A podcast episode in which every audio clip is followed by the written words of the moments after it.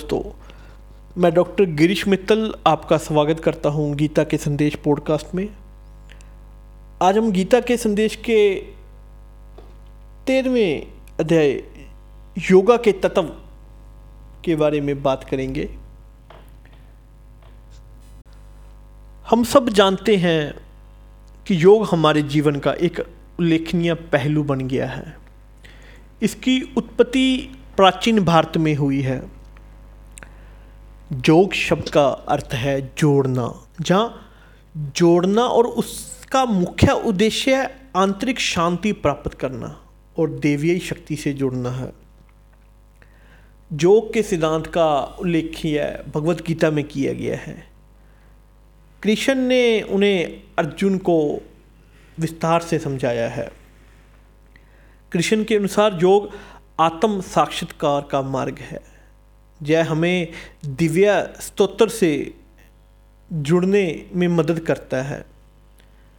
जो के आठ प्रकार हैं, जिन्हें पतंजलि ने वर्गीकृत किया है, जिनमें यम, नियम, आसन, प्राणायाम, प्रत्याहार, धारणा, ध्यान और समधि शामिल है।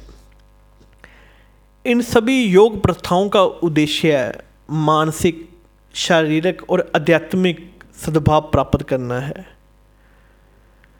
यम नैतिक संहिताओं का एक समूह है, जिसका पालन किया जाना चाहिए, जिसमें अहिंसा, सत्य, असत्य, ब्रह्मचर्य और अपिग्रह शामिल है। नियम आत्म अनुशासन प्रथाओं का एक समूह है, जिसका उद्देश्य हमारे मन और शरीर को शुद्ध करना है। उनमें स्वच्छता, संतोष, तपस स्वध्यन और ईश्वर के प्रति समर्पण शामिल है। आसन शारीरिक मुद्राओं का अभ्यास है, जो लचीलापन, शक्ति और संतुलित प्राप्त करने के लिए किया जाता है। प्राणायाम में सांस लेने के व्यायाम शामिल हैं, जो हमारी सांस को नियंत्रित करने और हमारे शरीर में ऑक्सीजन के प्रवाह को बढ़ाने में मदद करता है। प्रत्याहार वैराग्य का अभ्यास है।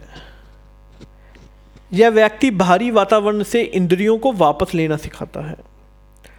धारणा एकाग्रता का अभ्यास है, जहाँ व्यक्ति अपने मन को किसी विशिष्ट वस्तु पर केंद्रित करता है। यहाँ व्यक्ति मानसिक शांति की स्थिति प्राप्त करता है। अंत में, समाधि चेतना की अंतिम अवस्था है, जहाँ व्यक्ति देवीय स्तोत्र के साथ पूर्ण एकता का अनुभव करता है। निष्कर्षित योग केवल एक शारीरिक व्यायाम नहीं है, बल्कि यह जीवन जीने का एक तरीका है, जो हमें मानसिक शारीरिक और आध्यात्मिक सद्भाव प्राप्त करने में मदद करता है। यह भारतीय संस्कृति का एक अभिन्न अंग रहा है और इसने दुनिया भर में लाखों लोगों को अपने जीवन को सकारात्मक रूप से बदलने में मदद की है।